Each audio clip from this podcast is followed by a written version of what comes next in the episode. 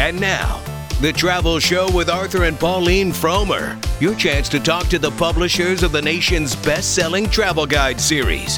Whether your travel destination is around your corner or any corner of the world, the Frommers will help you get the most out of your travel experience and save you money at the same time. And now, Arthur and Pauline Frommer.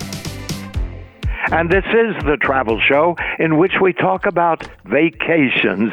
Welcome. I'm Arthur Frommer. And I'm Pauline Frommer. And in the time ahead, we're going to be talking about travel. But we're going to be doing it in a different time because it's mid April when we're taping, and it's a time nobody is traveling.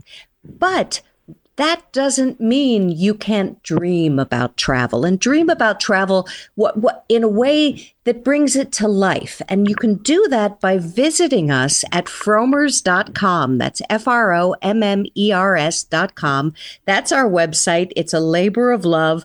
I'm writing articles for it. Our crack staff is writing articles and they deal with cuisine. We have amazing cocktail and dessert recipes from top hotels around the world. Uh, we have info on refunds. If you're stuck paying for a trip you won't be able to take, we can help you.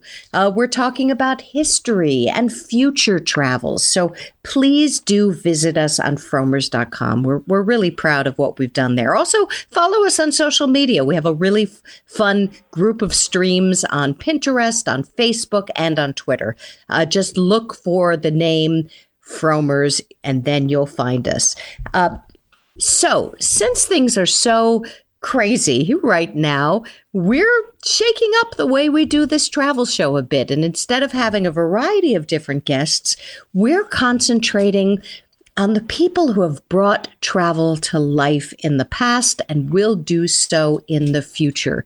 Great travelers, great travel writers, and our next guest definitely falls into that category. She is Patricia Schultz. She is the author of that wonderful book, A Thousand Places to See Before You Die. Welcome back to the Travel Show, Patricia.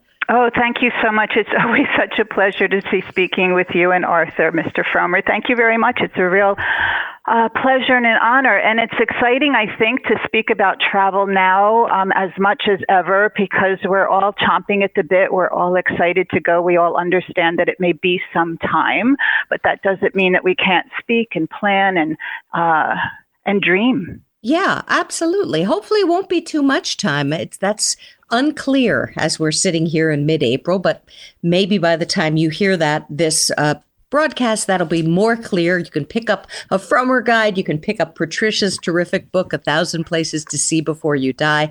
So I, I know that this is the question you always get, but we have to start with it. How did A Thousand Places to See Before You Die, how was that concept born? Well, speaking of Frommer's travel guides, yes. it was for me my grounding. It was my university. Really, it was my first official um, and long lasting. It was many years that I, I wrote for the travel guides. I was living in Italy for many, many years and kind of fancied myself to be a specialist on all things Italian.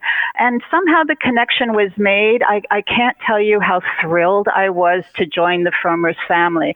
Um, and I started with, you know, writing one book and then it was renewed and it was many years later and I was still part of that. Um, it was a very exciting chapter in my life. I, I came to understand a lot more about the destination uh. that I was writing about, Italy. Oh, absolutely. But, um, yeah, so, and then one thing led to another. I was writing then for magazines and whatnot, but I do trace much of my travel um, experience as a travel writer back to those years I worked for for Frommers. it is our common denominator, clearly. Absolutely, but we cannot take responsibility for a thousand places to see before you die. I wish we'd had that idea. It's it's one of the best selling travel books of all time. So congratulations, Patricia. Thank you. Thank um, you very very much. But how did that idea come about?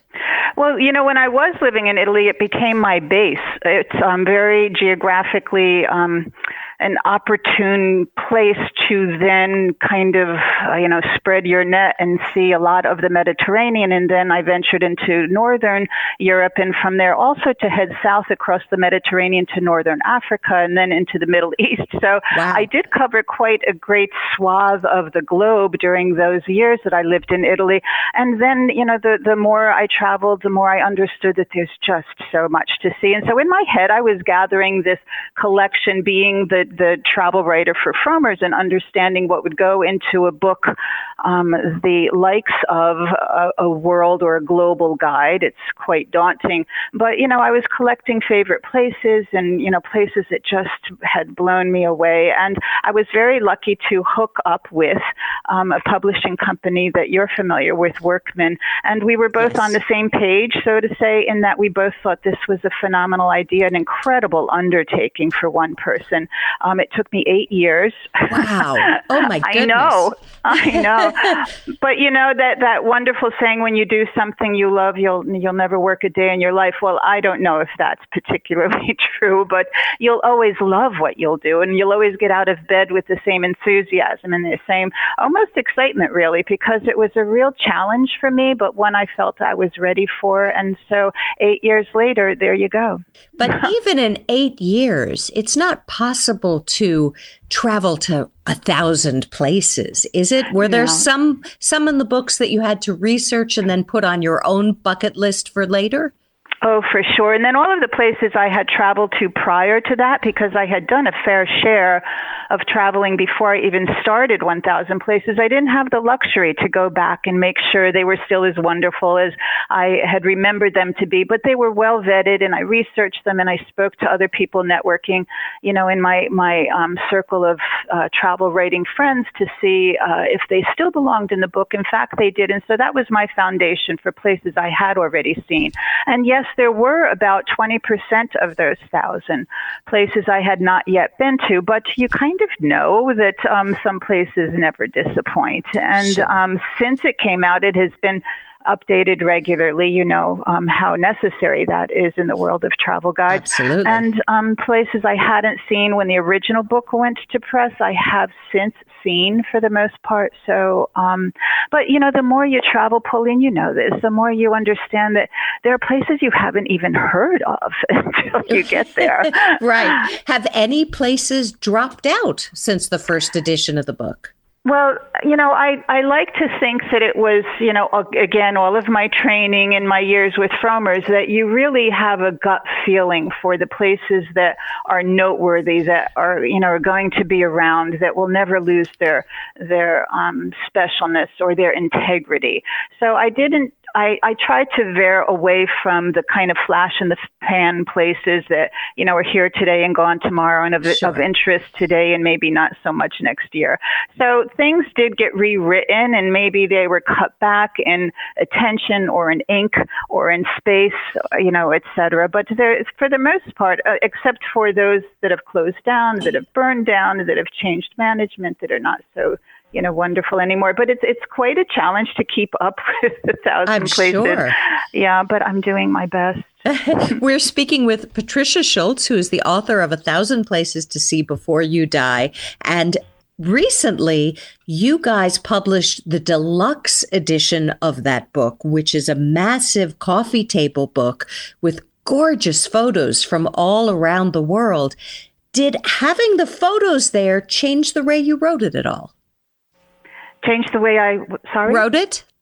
Um, no, well, they're the same 1,000 places, and the um, kind of sometimes meaty captions that accompany each so you know what you're looking at were more or less pulled directly from the book but you know massaged and updated etc uh, it did you know rekindle in me my fascination with you know places that um, I hadn't been to maybe in a few years, and you're reminded all over again of just how uh, beautiful they are and how you know sometimes mind blowing, astonishing, um, because you know one photo is worth a thousand words, and so um, it's it's a wonderful visual reminder of you know the wonders of the world. that don't need to be these big you know, Grand Canyon and Taj Mahal kind of places, but sometimes very modest or little known or little visited mm. can be, what's, you know, every.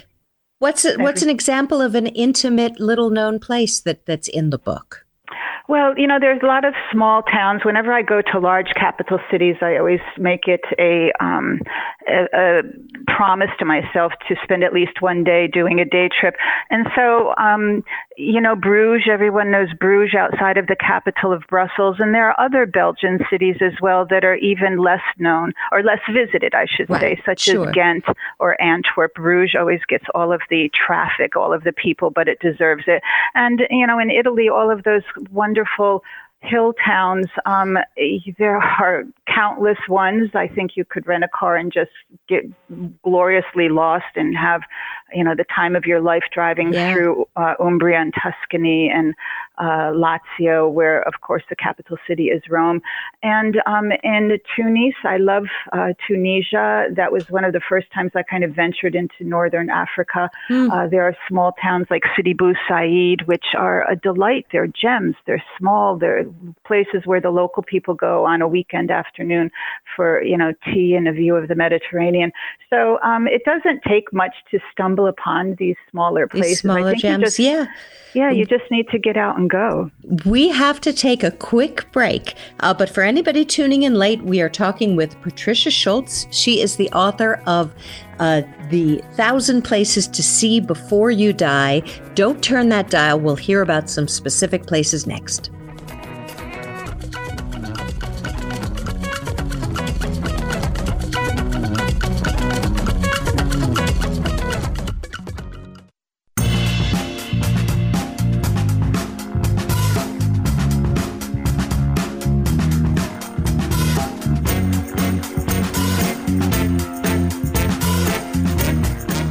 Welcome back to the Frommer Travel Show. I'm Pauline Frommer here with my dad, Arthur Frommer, and on the line we have Patricia Schultz, the author of A Thousand Places to See Before You Die.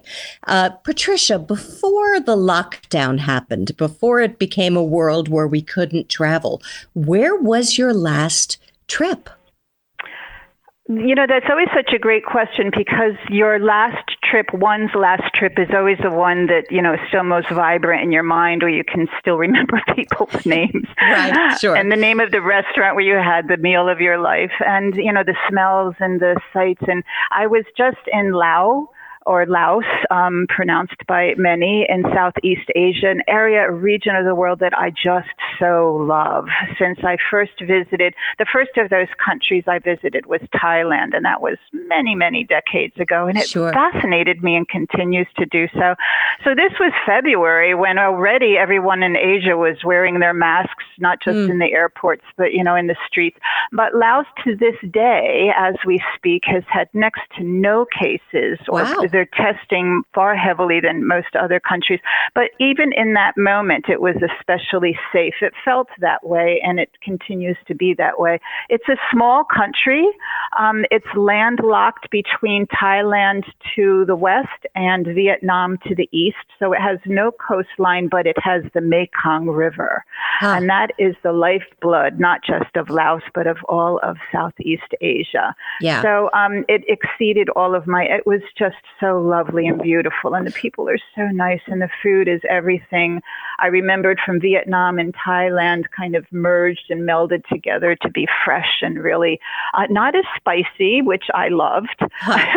loved that I, you know, did not have to, um, you know, fall off my chair with some of those chilies, but. Um, fresh and safe, you know, tasty and um, served by some of the nicest people anywhere. And the countryside is spectacular. It's so dramatic, the mountains, and we sailed for a few days on the Mekong. So that's been a lifelong do they do, uh, dream of mine. Was that river uh, a river cruise boat, or is that like the ones you have like in Ha Long Bay in Vietnam? yeah, they can. You can go the the um, we flew into northern Thailand to Chiang Rai, uh-huh. and um, that is where the Mekong flows from China through northern Thailand. There are many yeah. areas of the Mekong. Oh, and so I was Go trying ahead. to say yeah. there are many areas of the Mekong that just do not support the larger ships.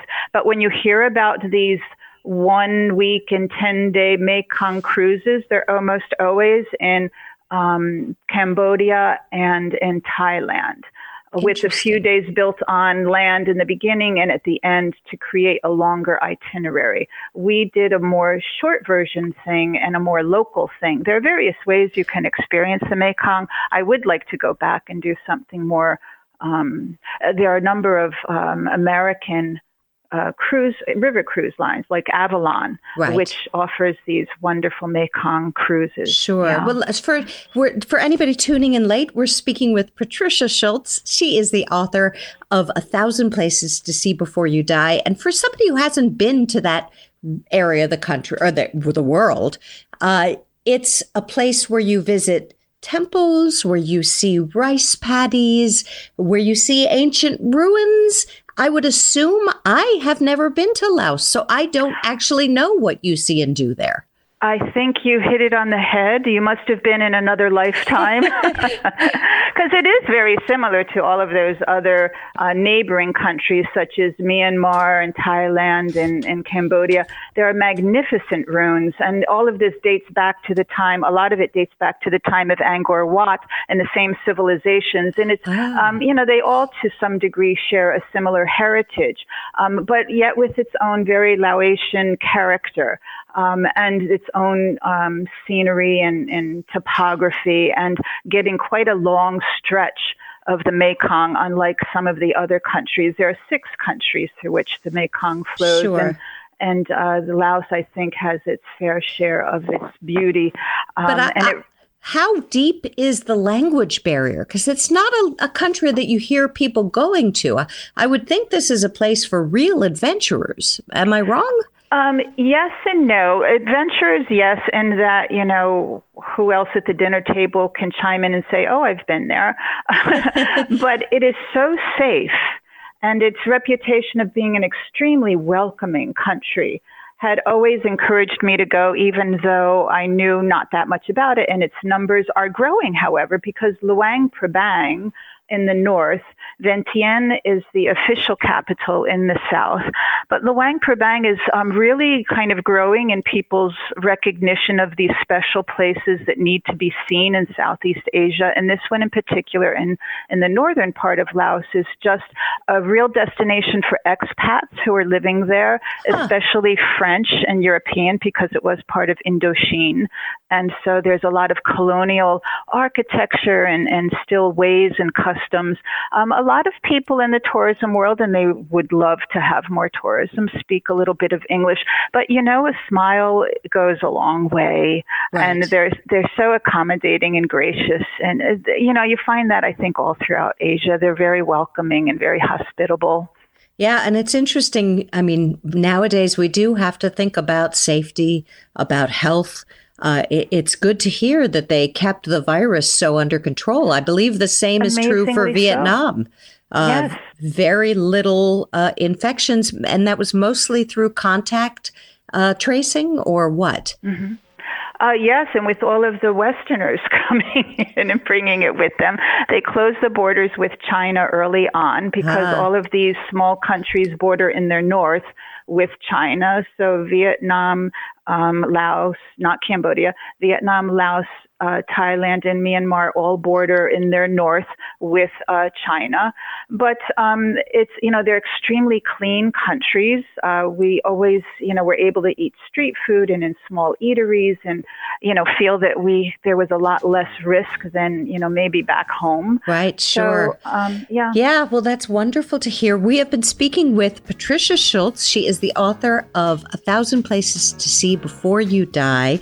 Before you turn that dial, know that we'll be back with more because Patricia has been pretty much everywhere, and we're going to hear about other parts of the world from her when we return.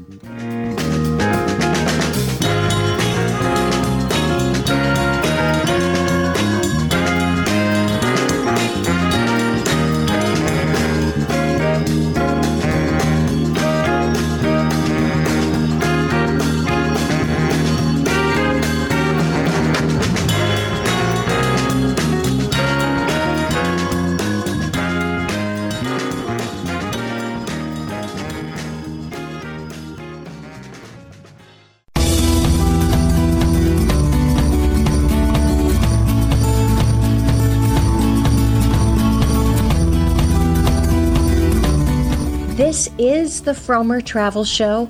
And I say that with hesitancy nowadays because we're taping this in mid April and we are all on board with not traveling right now.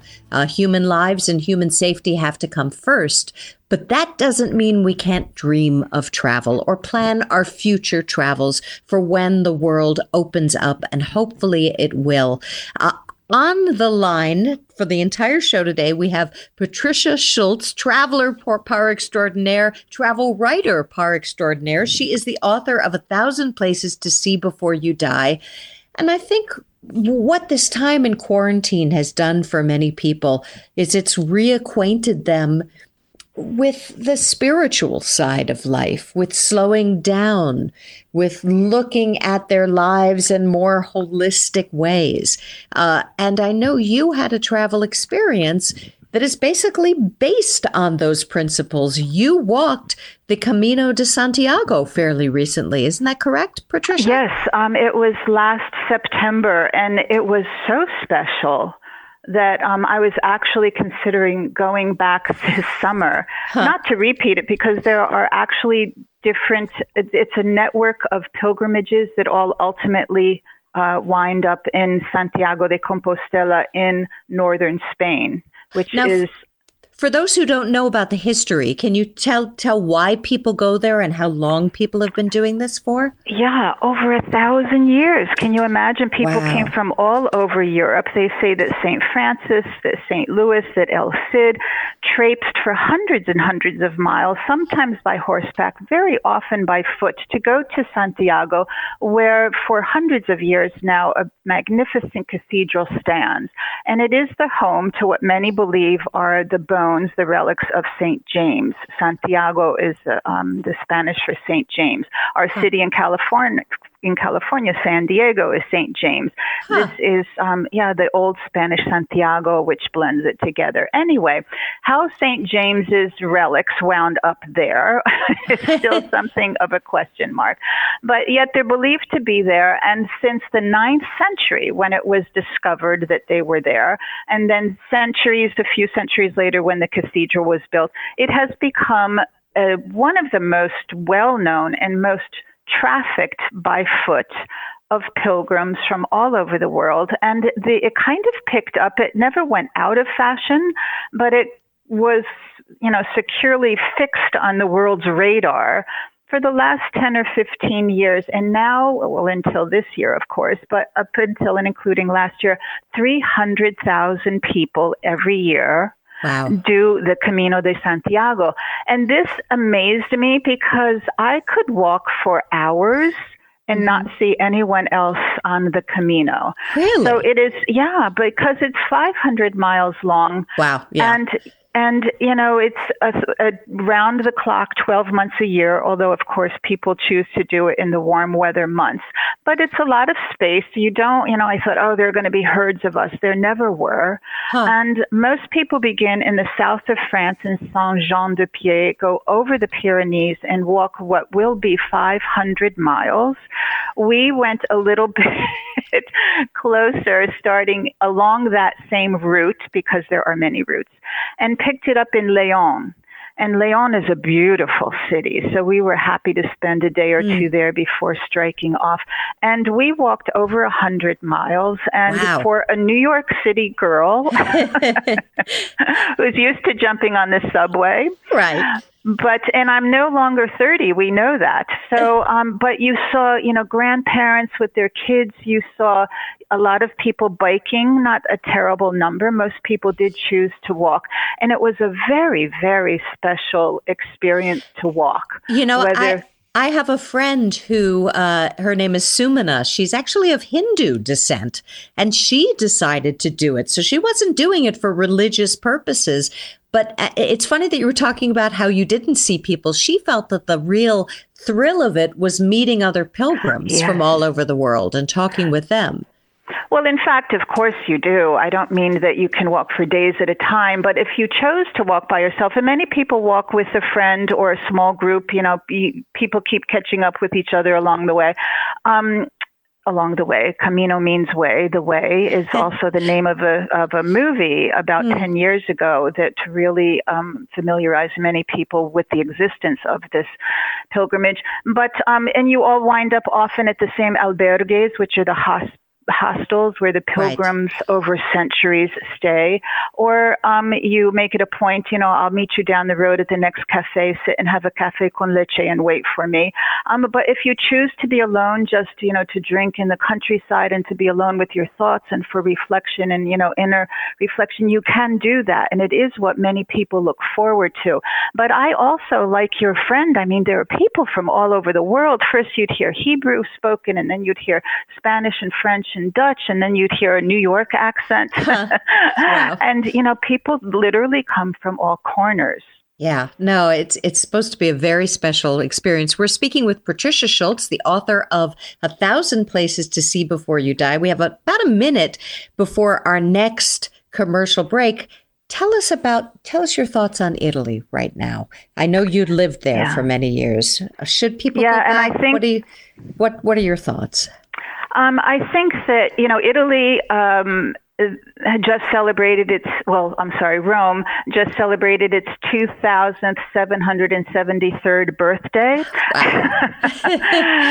so italy's been around for a while and it has been fascinating people and offering its charms and treasures for millennia so will it bounce back? Absolutely. I think um, regarding this rhetorical question and all questions regarding travel, regardless of where, is the question of when. Um, mm-hmm. I, you know, if you're not in a rush to get back to Italy, and many people are because they've discovered, you know, they've got to see it again. It's one of the most revisited countries anywhere. Um, you know, just take your time, see what the experts are saying, right. where, you know, where what borders people, are open. We yeah. have to take another quick break. We'll be right back.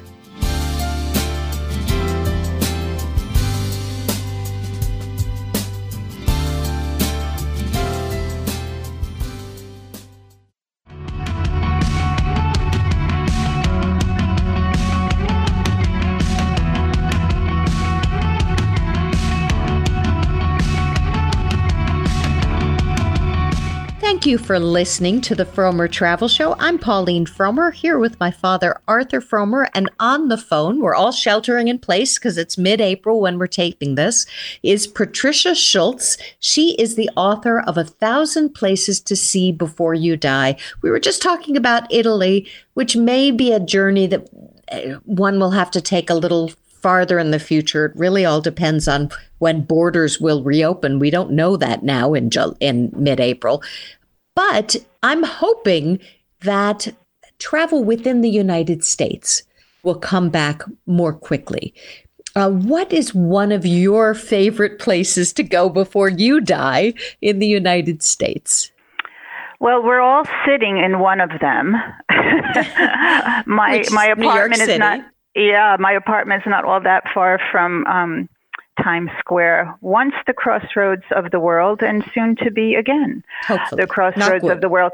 And it also means we're an easy drive from the Northeast in New England. I so love that area. But, you know, Alaska's pretty remarkable. It's always hard for me to believe that Alaska and Hawaii, being, you know, geographically removed, are even part of our magnificent country. Yeah. But I do have a soft spot as well for the Southwest. Have you been mm. to the Four Corners area? I have not actually. Oh, oh, so it needs to move up your list to the tippity top.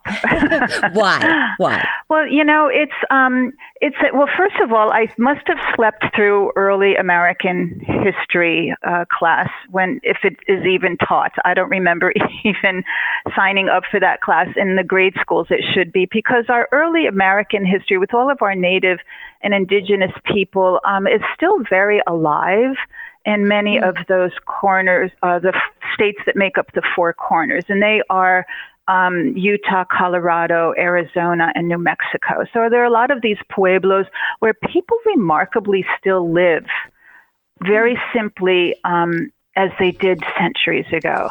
And of course, this is the area where you also find Monument Valley, which mm. has been photographed, I can't tell you how often, and was the backdrop for all of those John Wayne movies. Years ago, is, I, I was supposed to go there. I was uh, on a trip to Arches National Park, and we yeah. were going to go there next. And then a dear friend passed away, and we had to fly back for the funeral. So I've always wanted to go and it's it's as magnificent as you see in all of those car commercials and old John Wayne westerns. Yeah, it's an, actually not a national park because there are many many national parks in that area. You talked about Utah and the Arches. Utah has the mighty five. Utah has five national parks, hmm. each one more beautiful than the next. So or the prior one.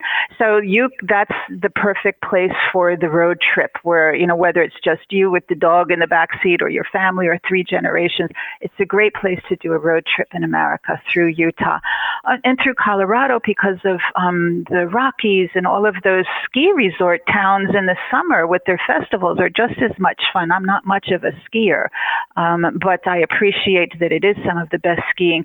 But um, Flagstaff in Arizona is the launching town for the Grand Canyon.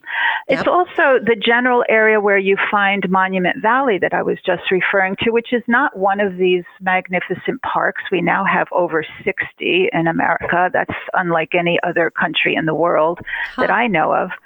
But Monument Valley is actually much of it a Navajo tribal park that is set aside for them to live, uh, you know, a, a fraction of land that they, you know, originally called home.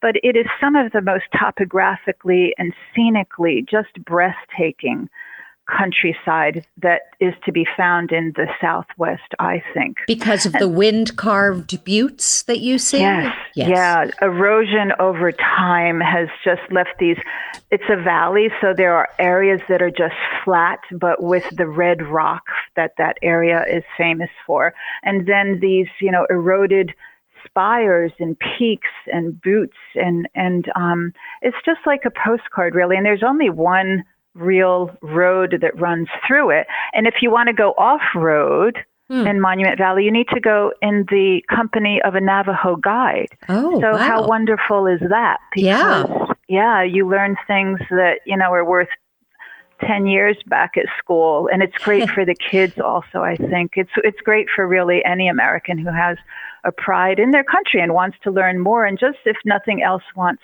to see I think what is one of the most beautiful, naturally beautiful corners of our country. Now, the Four Corners is called the Four Corners because four states hit one another in one place, right? Yeah. Yes, and there's actually a plaque where if you don't mind having your photo taken by people in your family in a very compromising position, you can have each of your two feet and your two hands in four different states because they literally come together and they are Utah, Colorado, Arizona, and New Mexico, which to many, for example, me, New Yorkers, think that, oh, they're all the same, and they're not at all by a no, far stretch. Not they each all. have a very different history and a different um, culture and in the food that southwestern food yeah. you can find throughout but it's i think especially good in new mexico absolutely we have to take a final break for this hour but we'll be back with our final segment so don't turn that dial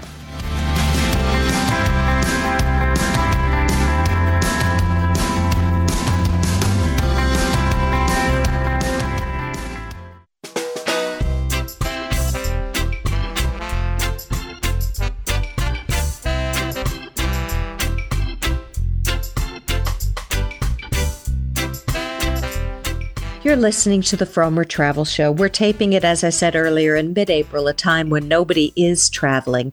So, I guess my last question for you, uh, uh, Patricia, and for anybody tuning in late, we're ter- talking to uh, Patricia Schultz, author of 1000 Places to See Before You Die, is before they die. Why is the activity of travel uh, an important one?